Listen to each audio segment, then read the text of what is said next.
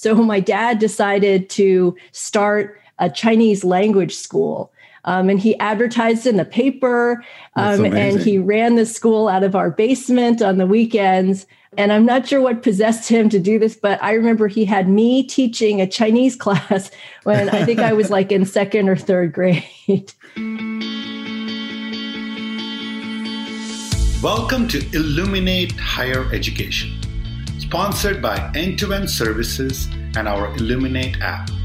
Join us each week to hear from industry leaders, technology leaders in higher education, and most importantly, students.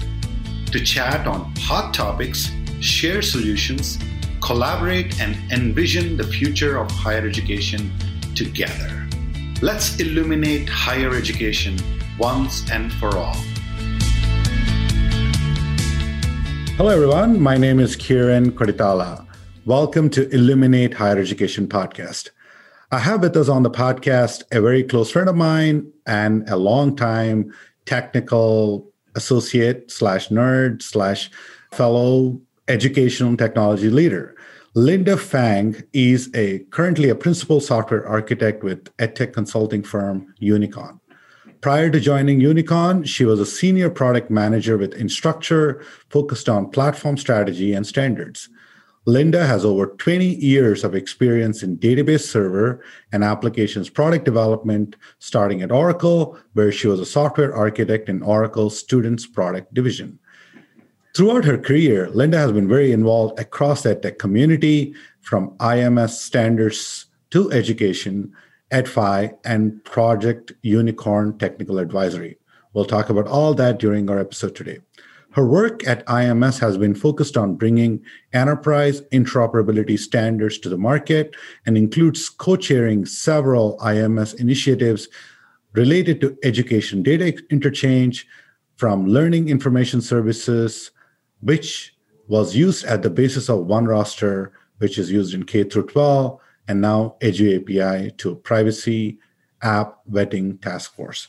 All of these are a lot of words, a lot of technologies, a lot of standards, and we'll talk about all of this with Linda. Linda, welcome to Illuminate Higher Education podcast. Thanks for having me, Kiran.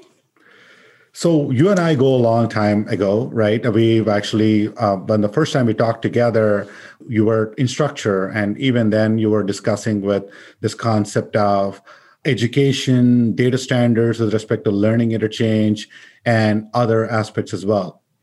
So, in your mind, do you think that the data interchange is one of the biggest challenges to overcome, or are there other challenges in addition to or instead of data interchange that are hindering education from moving forward? Yeah. So in a way, I think I've been kind of on the front lines of of really seeing some of those challenges that schools and edtech companies have with with trying to put all the pieces together around education and the and the student data that's involved there. But when i step back and think you know i really feel like the the challenge that has the biggest impact uh, today um, is really not related to technology. I think it's about teachers I feel like maybe I come from a culture where we place a high value on education and and teachers are honored. Maybe you also come from a similar background, Kiran. Some would say that teachers are worshipped, right? I mean, you think about the core part of Chinese culture that comes from the philosophy started by Confucius, who was a teacher. So I feel like in this day and age, even with technology, um, you know, as advanced as it may be, it ultimately comes down to how can we support teachers in creating that emotional bond and making it safe for students to learn um, and creating that safe space. Um, I actually am working on a, a, separate podcast that is is specifically addressing that. Um, we're mm-hmm. talking mm-hmm. with uh, my colleague former colleague Sean Yo, who is an adjunct professor and has been in the edtech industry for a long time. And he has a lot of thoughts around teaching with emotional safety. Um, so we talk about, you know, physical safety and psychological safety um, and emotional IQ, right? And, and how do you encourage people to learn and how do you uh, make it safe for them to speak up if they're if they're feeling like they're lost? I had my own experience in, uh, I had to teach a class online just recently. I was teaching a data lake class for o- O'Reilly Media. There were like 500 people subscribed. And here I was trying to present uh, you know some material into this void you know i couldn't tell i mean i wasn't allowed right. to really see anybody all i could see was people posting in the chat with different questions um, so i feel like that's you know a, a huge problem that you know we as technologists uh, while we're we're kind of working at at the at the baseline the ultimate goal of really helping to support teachers um, is is uh, more societal. uh, so that that's what I feel like it's it's the uh, largest challenge. But I guess mm-hmm. having said all of that, I think sure. there are a couple of big, hairy problems in education that I've been working on, which I feel like the central theme of the, the work that I'm doing lately is around seamless, how to create a seamless ecosystem. Um, so, I mean, I feel like that that challenge is around getting the right balance. Um, so you want to spur innovation, but also provide some consistent way of of you know promoting things like privacy and transparent use of data um, mm-hmm. and you know there needs to be some seamless way that users can go in and out of learning apps you know make it approachable for for teachers and students so that there's an easy onboarding process um, and i think standards like lti and lis OneRoster have helped a lot in this space but there are still mismatches with what platforms are able to do today to accommodate that sort of innovation that we want um, for learning apps Sure. So uh, there's a couple of elements in what you discussed here. One is about I'm not sure about the teachers, right? I think the the concept of uh, getting back to the roots of um, being more respectful to the teachers is that one of the elements of what you're talking about. The discussion there is, uh, you know, you're right. Uh, in even in Hindu culture, this concept of Guru Brahma, Guru Vishnu, Guru Deva Maheshwara. So what it means is that uh, there's in Hindu tradition, there are three gods Brahma, Vishnu, Brahma the creator, Vishnu the protector, and Maheshwar the destroyer. So basically, all, the, all it's saying is that teacher is the creator, teacher is the protector, teacher is the you know destroyer as well. Um, but I understand why that was. I was, I guess, 300, 500 years ago, because when guru was really that like he was like a priest or a rabbi or um, but now we are move, morphing into this concept where um, we are learning from peers. We're learning from uh, sometimes faculty members sometimes a specialist in uh, in a field. So how do we reconcile that? How do we reconcile this changing nomenclature of what a teacher is uh, in yes. this new world where everybody can be a teacher like yes son, exactly i, I yeah. feel like that's that's huge i mean i feel like in our culture i mean i think i'm very much a, a, you know a child of of you know the american dream and you know growing up in america i feel like you know we've had the great fortune of being able to kind of reinvent you know certain concepts take the best of of a lot of different cultures and traditions and meld them together. Um, that w- is what I love the most about America. Um, and so I feel like our American way, or you know, our kind of new modern take on teaching and and really um, respecting and honoring teachers, is to think of how do we celebrate the teacher in all of us, right? And right. and you know, if if we can all uh, you know think of of the things that you do every day to pass along some tip or interesting piece of information that that might help someone else. That's a form of teaching. I think from a technology standpoint what we would strive for is you know how do we enable the systems to kind of provide teaching at all of those kind of micro moments sure. um, which i feel like is would be a great advancement yeah, I think that's a, that's a that's a concept, right? The concept is how do we a appreciate teachers everywhere, right? Because in a lot of ways, I think just like you're describing, as I started rebuilding the podcast, my son was ahead of me in this podcast episode because he has his own podcast. So there were a lot of things that I didn't know about this. He was talking about Anchor FM, he was talking about this, and my first step was to say, you know, you're no longer the father in this discussion. You know, you are a student, and um, getting getting that change in transition, uh, looking at my own upbringing, if you will, has has helped me. But it is still an interesting dynamic. But the second part of this, um, I want to talk about it also. Like we talked about the data interchange. Like for people who are not data nerds like us, right? They wouldn't know what LTI is, what LIS is. But so let's take a stab at it. So everybody understands that there's student information systems, learning management systems. Learning management systems have like the faculty student interaction data, student information systems have administrative data like financial aid, billing data, uh, registration data, and others. So, why should we integrate these systems? Number one. And to take it to the next step, what would happen if an institution just says, this is the student data, this is the billing data, this is the parking data, and keep them all separate. What's the big deal in keeping them all separate? Yeah.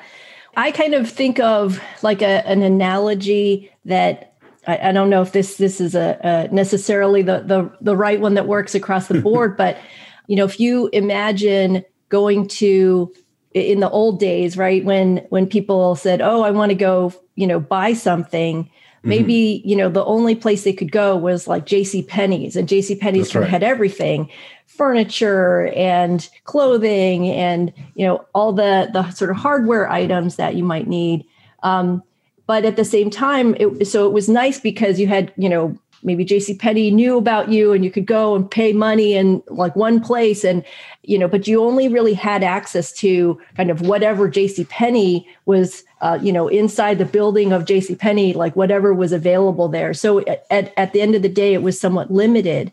Um, mm-hmm. where I think people have moved to over time is hey we want the kind of shopping mall to be available. So if i don't like what i'm going to you know find at jc penney's. I can always go to a, another store that's that's just you know in the same uh, co-located space. And i kind of you know park once park my car walk in and now i have access to you know hundreds of different uh, market uh, opportunities you know places for me to go and shop. And they all have different selection even though with every store um, you know stores can come and go but i still have mm-hmm. the same part you know parking and come into the building right? And then if i even have need more options than that now i go online right? And online i have you know access to thousands um, or you know hundreds of thousands of different products to choose from um, and it's one you know in in general like we like the idea of a consistent shopping experience through one portal so um, the idea of kind of that need for some kind of consistency, but also having the dynamic flexibility of you know different innovative uh, products that can come and go and that's really the the the dream and and you know the ideal future uh, state that yeah. that we want to enable with standards like LTI. I, I think in universities today and school districts, um, we find that because of the siloed nature of, of the administrative data that is somehow separate from the learning systems data, um, this causes that that disjointed, you know, where a student can get registered um, and have to wait before they can get access to some learning system. Uh, teachers may not really be in sync with who all is really in their class, um, and we know that students learn better when there aren't as many barriers to uh, to being able to to get access to the material that they need when they need it. Um, we we also talk about. I've been uh, at one point. I think at one of the EDUCAUSES, they have like the startup alley, um, where they you know have a, a, different different startup vendors that kind of talk about what what they're bringing into market. And I remember seeing one startup company that had built a, an app. You know, the idea of like within a course, if you have a lot of people, um, you want to enable them to interact with each other so they can, you know, talk to mm-hmm. each other and share and and you know do kind of a, a form of peer peer group support. Sure. But what if, you know, your course is not, I mean, if you have synchronous learning, then everybody's kind of there at the same time and, you know, you can have interactions sort of from from September to December. But but that same course, uh, you know, a professor might be teaching that same course every year. So what if you wanted to talk to someone who had taken the course a year ago? So the boundary of not only the course in that offered semester or term but beyond that you know that's an interesting concept you know why not have lowered barriers to allow f- for the the seamless interactions between mm-hmm. learners around course material regardless of time yeah i like uh, i like this analogy that you came up with as about moving away from a single administrative system, right? Because in a lot of ways, 20 years ago, a registrar's office or a bursar's office was a file cabinet with a bunch of student files in it. Now we have systems that are built out. So, you know, we're moving from this JCPenney file cabinet model to a mall where the alleyway is a person trying to get information from different places, whether it's your financial aid office or bursar's office or the CRM and the bus is what you're talking about with respect mm-hmm. to standards right so mm-hmm. the bus or the alley that connects the patrons to different stores is needs to be standardized so are you saying that the current data interchange methods are not standardized what is the current state of data interchanges between student information systems and learning management systems yeah. so I have definitely, you know, been in this space for for I guess almost two decades now, and um, mm-hmm. it, it's been an interesting journey. So so I would say that you know what we've found over the years is is I think when we started, um, I, I like to talk about the fact that people couldn't even agree on you know is what's the name that we're going to use for this thing that's called a course um, and and i would say we may still be be you know discussing this but um, you know, and it and we think about kind of the analogy in uh, in or the the parallel in the healthcare industry, um, you know, where systems need to operate on patient data. It's a very similar thing. You want just a common set of terminology for exchanging data about students um, to you know uh, enable all the processes that that exist today um, to support mm-hmm. the student process. But we, I think, gathered the industry together uh, almost, you know, again, about 15 years ago now. And at that time, we knew that there were so many ways where people couldn't agree on on how they were going to manage this data and the exchange of data. Um, there were a lot of proprietary ways that that people were were doing this. And so we said well let's focus everyone on one use case and that was rostering. So that had to do with right. when you sign up for a course in your student system, uh, which is your system of record, and now you want to just provision your user account uh, with some you know notion of which which course it's for and which term it's for in a learning management system. So we kind of focused on just those two pillars: the student information system and the learning management system. We mm-hmm. know that you know, and and it has really evolved over the last uh, couple of decades now there are many other kind of new pillars that that have emerged. Um, one around content assessments. You have the other systems like syllabus and uh, housing, and and so that's so right. that's kind of where I think we had always had that vision that we want this to extend to a larger kind of academic ecosystem and that's where I think today, with kind of our new initiative around Edu API, which is really building on some of those older initiatives, we're now looking to move beyond just a kind of basic rostering use case. Sure. There's a lot to unpack there, and definitely I want to spend a little bit more time on it. Uh, but before I do that, I feel like everything, uh, the fact that you worked 20 years in education and you're focused on really trying to transform education from the ground up is something remarkable.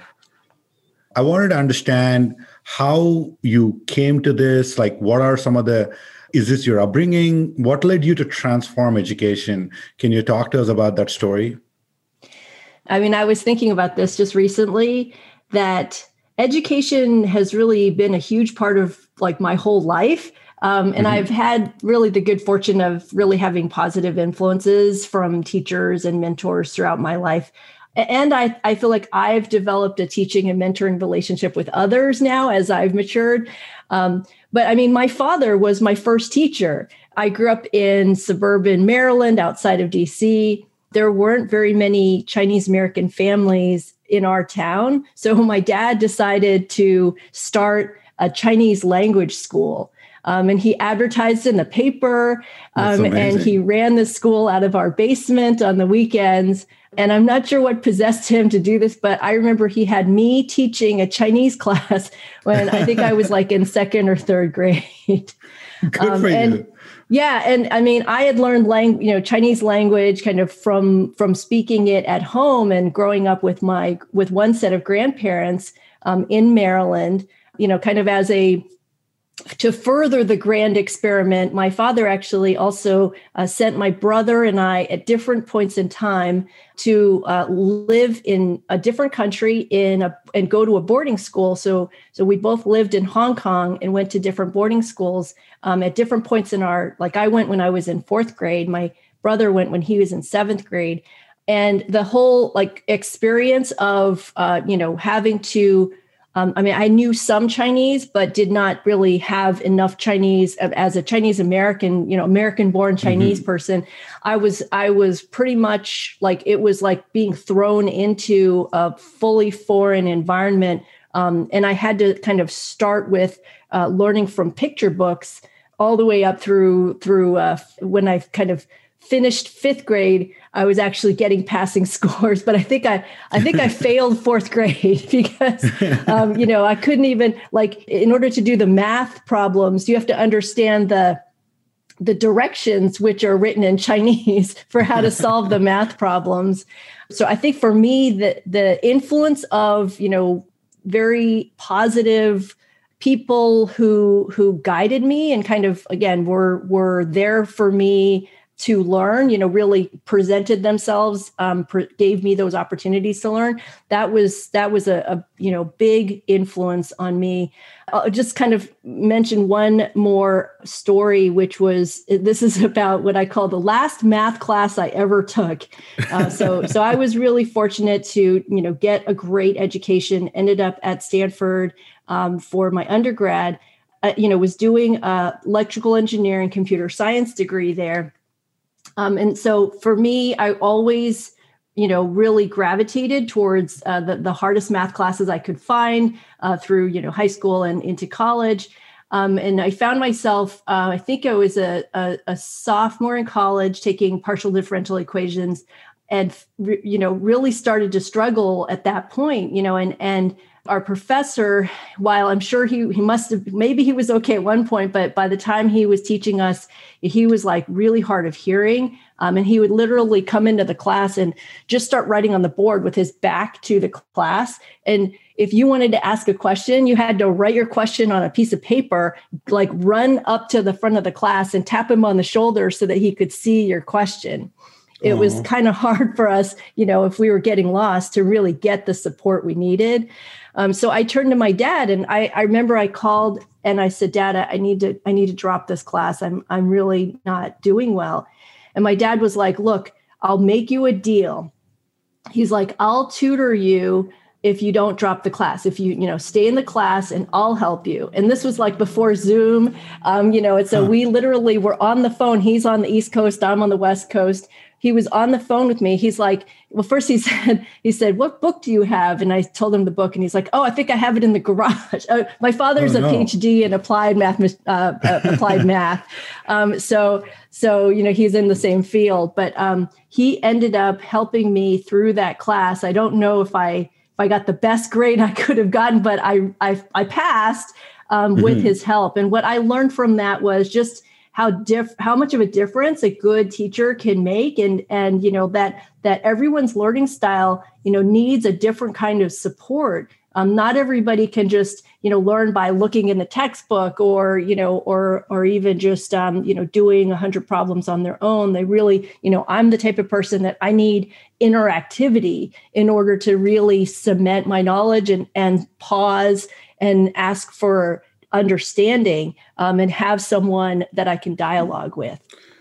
Yeah, that's that's remarkable, right? I mean, I think this kind of backs into your original position that teachers should be respected because in your family you've seen your father as your you know primordial teacher and it is true with all the kids i guess uh, not just father like parent uh, parent as their primary teacher but pretty quickly it morphs out into like my parents and my first grade teachers, my parents' first grade and middle school teachers, and parents start going lower and lower in the totem pole. Uh, I'm glad that your father was a PhD in applied math and he was able to help you. You know, I'm, I'm not sure if Veda, my daughter, calls me, I will be able to help her with her Stanford math.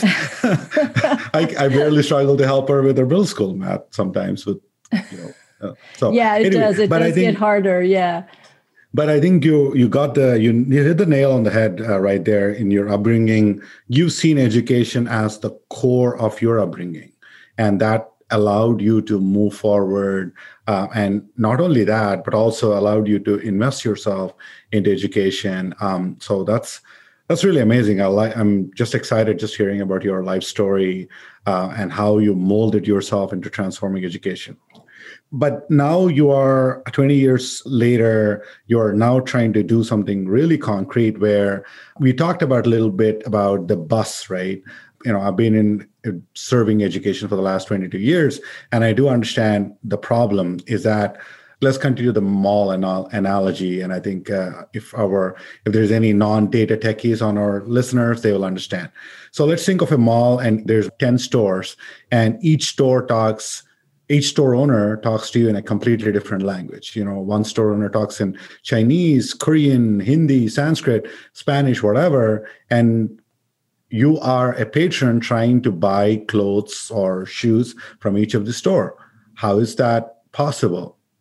It's not, right? That's the impossible dilemma that we are dealing with with education, where the store owners themselves are not, for some reason, they're not as excited about talking in a common language. So let's talk about the why that is. Is it historical? Is it is it some other mm, other situation that I'm not aware of? Because ultimately there are two ways to solve the problem. One is you know you buying a translator and learning all the oh, well one is you learning all the languages which is impossible and number two you're buying a universal translator to decode the languages but the third would have been all the store owners agreed to talk a common language. So before we talk about the third point, is there some underpinning reason why all the education systems are not talking a similar way? They're not exchanging data in a common way. Uh, what is the reason for that?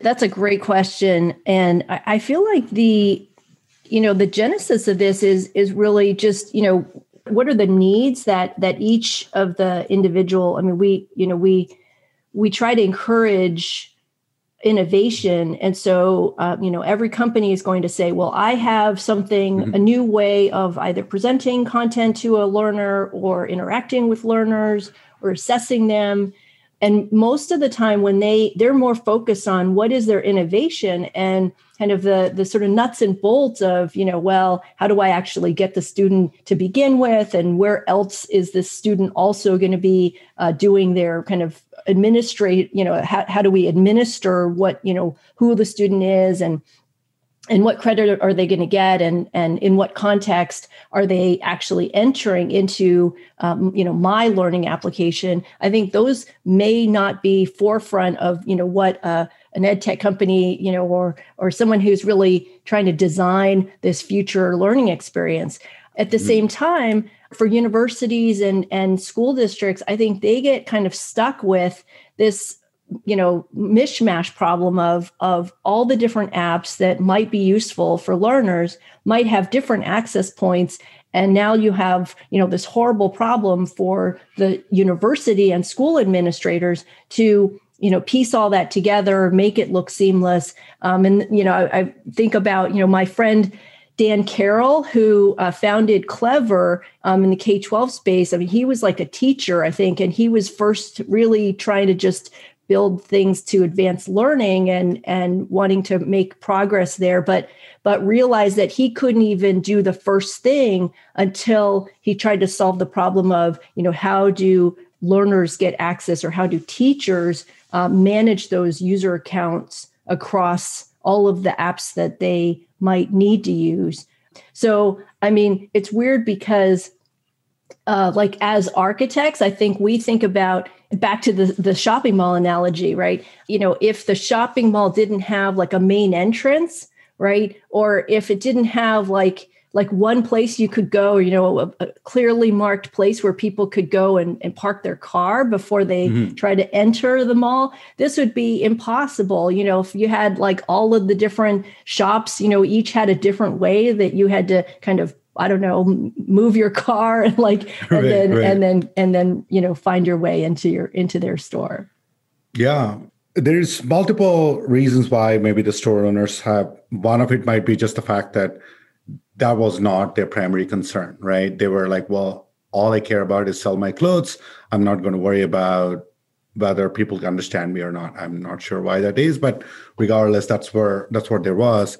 But regardless, I think um, it is impacting us from moving education forward. And that brings me to the next question about where are the biggest trends for higher education or education in general? You know, because there's a lot of discussion about blended learning, uh, project based learning, game based learning, and how do all of these learning trends fit into the bigger macro trends like gig economy where you're no longer expected to have a degree to do your job right? So um, and there's a concept of everybody is a contractor that uber and airbnb has created. So uh, let's talk about that what are some of the biggest trends that are impacting education and then we'll back into how the lack of data integration is impacting those trends yeah. I mean, so I I feel like it's it's wonderful to to think about, you know, where we want to go and and I can see the glimmers of the the types of of ways we're enabling that today. But but first I guess I just wanted to say too that in terms of you know some of the current challenges, you know, between systems uh, that could be solved using standards. A lot of it really is um, people have made arbitrary choices and it's not that anyone's intentionally trying to thwart the system. It's just that this, you know, we've kind of evolved to this. And, um, and so I feel like there's a, a huge opportunity to, to get the community together and say, well, hey, what are all the things that you guys are doing that are kind of the same? And if you've made these arbitrary choices, let's just mm-hmm. agree on a common format or language that can then move us all forward and i think if we you know part of that is understanding yeah. where we want to go um, so you know i feel like uh, you know when we think about the ways in which people learn and i've had a lot of time too through my career to reflect on on just you know like you know you can't force a learning environment and a learning experience for every person. Um, it's going to work differently. And there are different circumstances that people are going to want to partake of learning uh, for the, you know, depending on their goal, right? So, so if, if I, if I need to know, you know, how to, how to, you know, fix my generator, I'm going to go look at a YouTube video. And that's a very specific right. way that I can get access to that information exactly when I need it. If I'm interested in getting my certification on AWS, you know, solutions architecture, I'm going to take some, you know, online classes and I'm going to do labs and pr- practice, you know, so that I can go sit for the exam. So it's a different, I think, uh, format that I might choose, and that's the whole point. I think of of where we want people to go is is that is that there's more choice and in order to make choice possible we have to help to make really good content I think that learning needs to be powered with content that's immersive. Um, you know, we don't want things that, you know, really like after, you know, two, three minutes, people are kind of just fading yeah, out and there's no focus. way to really check, you know, and practice what the person just talked about or, you know, figure out how through some kind of peer network you know you can you can um, say hey did you get what that guy just said you know what do you think right and so that sure. the discussion and discourse is really um, what helps cement your own knowledge um, and right. i feel like you know all of what we've said about teachers being respected and honored teachers can also act as coaches. So if we think of really good content that is created by, you know, the, the kind of we don't even really uh, want to label like who's creating the content but we we want a way to say there is good content um, and the best content kind of rises to the top because people are choosing sure. it and people are getting what they want out of it then um, we can scale this with more of a coaching model whereby people can say you know i guess the fundamental principle here that that in some of the work that i've been doing is to recognize that learning is like a feedback loop right and so mm-hmm. as a uh, in a learning experience what tends to happen is you interact with something so you're presented with something to interact with um, it gives you some challenge and then based on what you've done uh, you get some feedback. Someone is either observing what you're doing and giving you feedback, or you kind of get through the interaction, you're getting the feedback, sure. and then you you loop back around. So you know, and and you can kind of create uh, you know these recursive loops. You know, if we want to really mm-hmm. nerd out about that, right? Um, so the you know the analogy that my friend Michael Feldstein and I talk about is you know that um, if you want to learn how to make an omelet, first you have to understand, you know, how to heat the pan, and then you have mm-hmm. to understand how to how to uh, beat the eggs, right? And so um, there's like a bunch of smaller skills that all build up to larger skills. So yeah. I feel like there should be, you know, ways that we can encourage this free choice of good content and then allow kind of assessments or credentialing to kind of happen maybe kind of on the side so that there is people can kind of pick and choose what they're learning and then say hey i want to now kind of present what i've learned you know for some sort of badge or credential and i think there's a lot of good progress being done today around you know comprehensive learner record um, and badge systems so that you know th- this can all be made possible yeah, this is uh, this is amazing. I think uh, you kind of summed it up very well in that in know, taking back to the mall analogy, um, there's a concept that let's say that we are there's a bunch of stores and we're learning math from one store and physics from another store and chemistry not even those courses but small micro courses you want to put them all in a bag right? Shopping bag. Uh, and i want to be able to present it this shopping bag to somebody who can assess all the contents and confirm that I've gathered the right amount of stuff. So the the concept of comprehensive learner record is exactly that. Right now, the way our education is built is that you go to JCPenney example, buy all the stuff, and you enter the store, get everything you need, and exit the store. That's a typical four-year college. But the future model we're talking about is stackable credits, where I can learn anything I want from anywhere I want, but I will be able to present it to you know microsoft or apple and they will be able to assess my knowledge not based on the stamp on my degree or not based on the names of my courses but really just based on the skills i've learned. And uh, that allows me to earn as well. So i think that's the future mm-hmm that we are all looking forward to. And uh, just as a full disclaimer, Linda and I are working on this new model called Edu API in collaboration with IMS Global that allows us to build this concept of CLR, which is Comprehensive Learner Record, where a learner can carry their information from beginning to end. That's amazing. So I know that us both being the data nerds, geeks, whatever you want to call it, uh, we can spend hours together on this podcast. But however, I think we might have to start thinking about wrapping this up. As we start wrapping this up, let's just take this idea that the education is a journey. Like, let's stay with the mall concept where I'm learning all of these things from all these different stores. And let's assume that all the standards have been set up so that all the store owners talk in the same language and all the commodities, you know, which is courses, uh, learning objects, if you will, are all defined in a way that everybody understands it. So, if that happens, can you envision the future of education and what what that would look like, and what that seamless journey for a learner would look like? And if you want to take it to the next level and explain how it would look like for an instructor or an administrator, that'll be great as well. there's been a lot said about you know how kind of our traditional models of of you know you kind of have the sequential way of you got to do uh, high school and then college you know and, and everything before then you know obviously um, you know and then work and and you know maybe after work you might have some work related training that you might do that that you know is kind of for your job. And that all kind of happens sequentially and you know probably you know by the time you're 25 years old well this model doesn't necessarily work for everyone and so i feel like you know uh, in order to really reach more more different kinds of people in different walks of life um, and give them that that same opportunity to get a full education in order to be kind of a productive member of society i think we do want to expand our concept um, to say you know like you said there there are uh, you know ways that people can get access to uh, uh, you know the the kind of education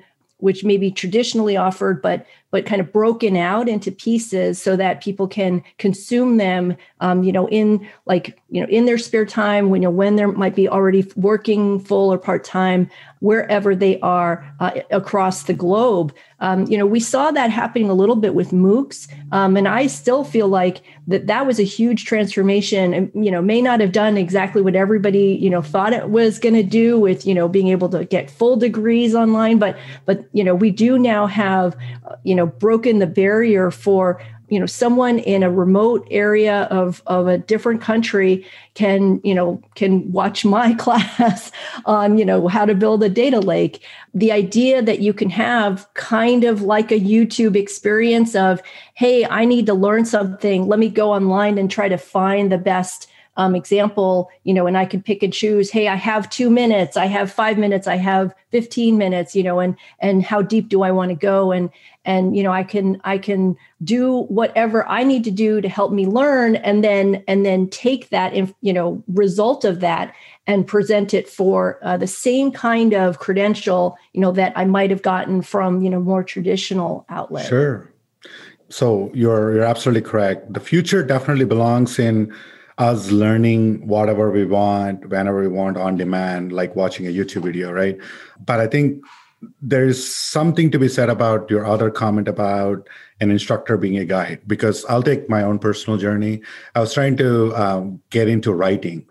I somehow fooled myself into thinking that i can write poems which obviously i write it but nobody will write, read it or they're not worthy reading. So so I started uh, on this journey saying maybe I'll watch some YouTube videos, uh, maybe I'll read some books, and maybe I'll listen to other poems. So even after all that, I realized that there is some help I need that will allow me to take all these disparate pieces of information and connect it to what I am and where I need to go, right? Mm-hmm. And that we need a guide. So I think mm-hmm. the future belongs to uh, maybe something like Khan Academy, where mm-hmm. there's a lot of learning content, but something like Wyzant also, where I can go find a tutor when I want them and yep. get on a $95 per hour course or whatever mm-hmm. course and say, here's my garbage writing I wrote. Tell me, you know, how bad I am or something. Right. Well, right? no, I or, mean, and that's where the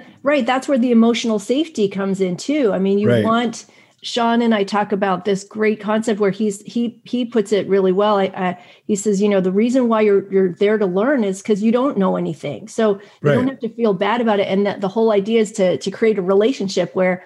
Uh, you know, you and someone you want to learn from is, making it safe for you to grow, kind of as yeah. a a person, um, exactly. and, and gain think, that knowledge.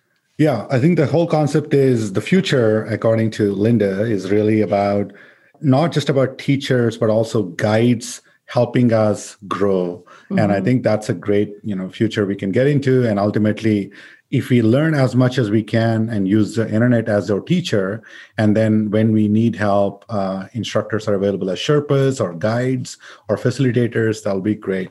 So that's the future we're all looking forward to. Linda, I enjoyed this conversation very much. I really enjoyed uh, fellow peer and a data data specialist like yourself uh, talking about the future of education. Thank you for joining Illuminate Higher Education. Thank you, Kiran. Listeners, I'll post show notes and more links about Linda and her exceptional work. Thank you for joining in and tuning on this podcast. We hope you enjoyed this episode of Illuminate Higher Education, sponsored by End to End Services and our Illuminate app. If something we said today resonated with you, please subscribe, rate, and download our podcast and share this episode with your network. You can learn more about Illuminate app at illuminateapp.com and continue the conversation with us there.